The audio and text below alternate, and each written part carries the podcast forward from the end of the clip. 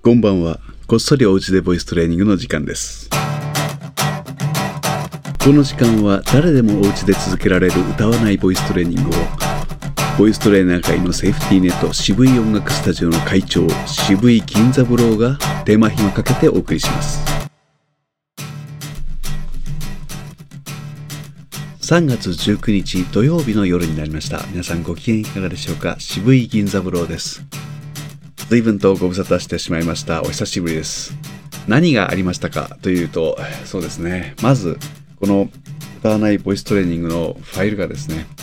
ぶっ壊れてしまいまして、えー残っているものでなんとか毎日1週間2週間3週間分とかまとめて作っておいて、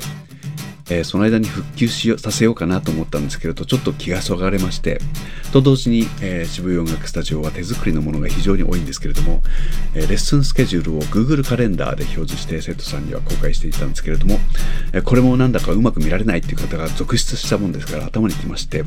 えじゃあもうプログラム作るよ。カレンダー表示するプログラム作るよっていうことを、えー作業をしておりました。そしてカレンダー表記のプログラムと同時に、え外部の新しく、え申し込まれる方向けの申し込み用のフォームとかその一連の、えプログラムですね作ったりなんかしてて随分とそちらの方に時間を割いていたのでこの、えー毎日の銀座プロさんの時間をですねずっと同じものを流してきたわけです。でも結局ずっ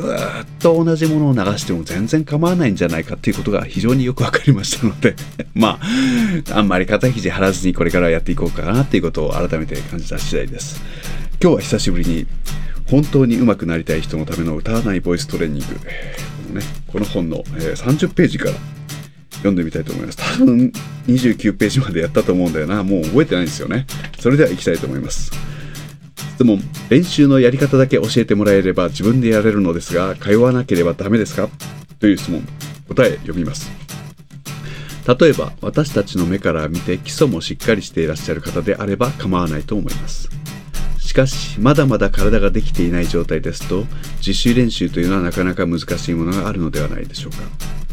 楽器と違い声というのは良し悪しを比べるものがありませんしうまい下手できているできていないというのもなかなか自分での判断は難しいものです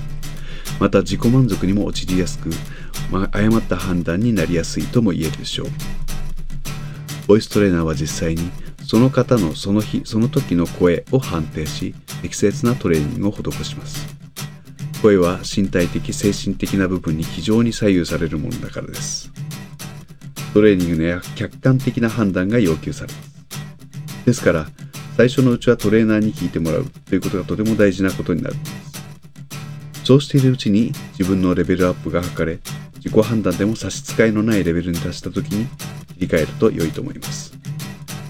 そのようになったとしても、ある程度は定期的にトレーナーにつくことをお勧めします。実はそのようになった頃にはトレーナーの必要性というものに気がついているものです。練習のやり方だけを教えてもらえばいいよっていう人ももちろんいてもおかしくないと思います。その方はちゃんとやる気もあるし、自分でやれるぜっていうね、自信がある方だと思うんで、どんどんやっていただきたいんですけれども、だとするならば、えっ、と、書籍、えーそれからサイトの記事、それに YouTube ですか今時本当に教えてくれる人はたくさんいるので、それを見てどうぞ勝手にやってくださいということができます。ただ一方、えーボイストレーニングというものが、えーこれだけ広まって、えー需要があるそして教室が運営できるぐらいに、え広まっているということを考えるとなぜそれが必要なのかなぜボイストレーナーが必要なのかっていうことに考え至ると思います。なので最初のうちは、えー自分の状態を判断してもらったりそれを改めたり伸ばすために何が必要かっていうことを、えー教えてもらいながらやっていくのがまあいいんじゃないかなと思います。そしてあ自分はこれをやっていけばいいんだって気がつく頃にはですねこのボイストレーナーというものの意味が存在意味が分かってきていると思いますんでそこまではちょっと最初のうちは教わった方がいいんじゃないかなっていうのが、えー骨でございます。以上。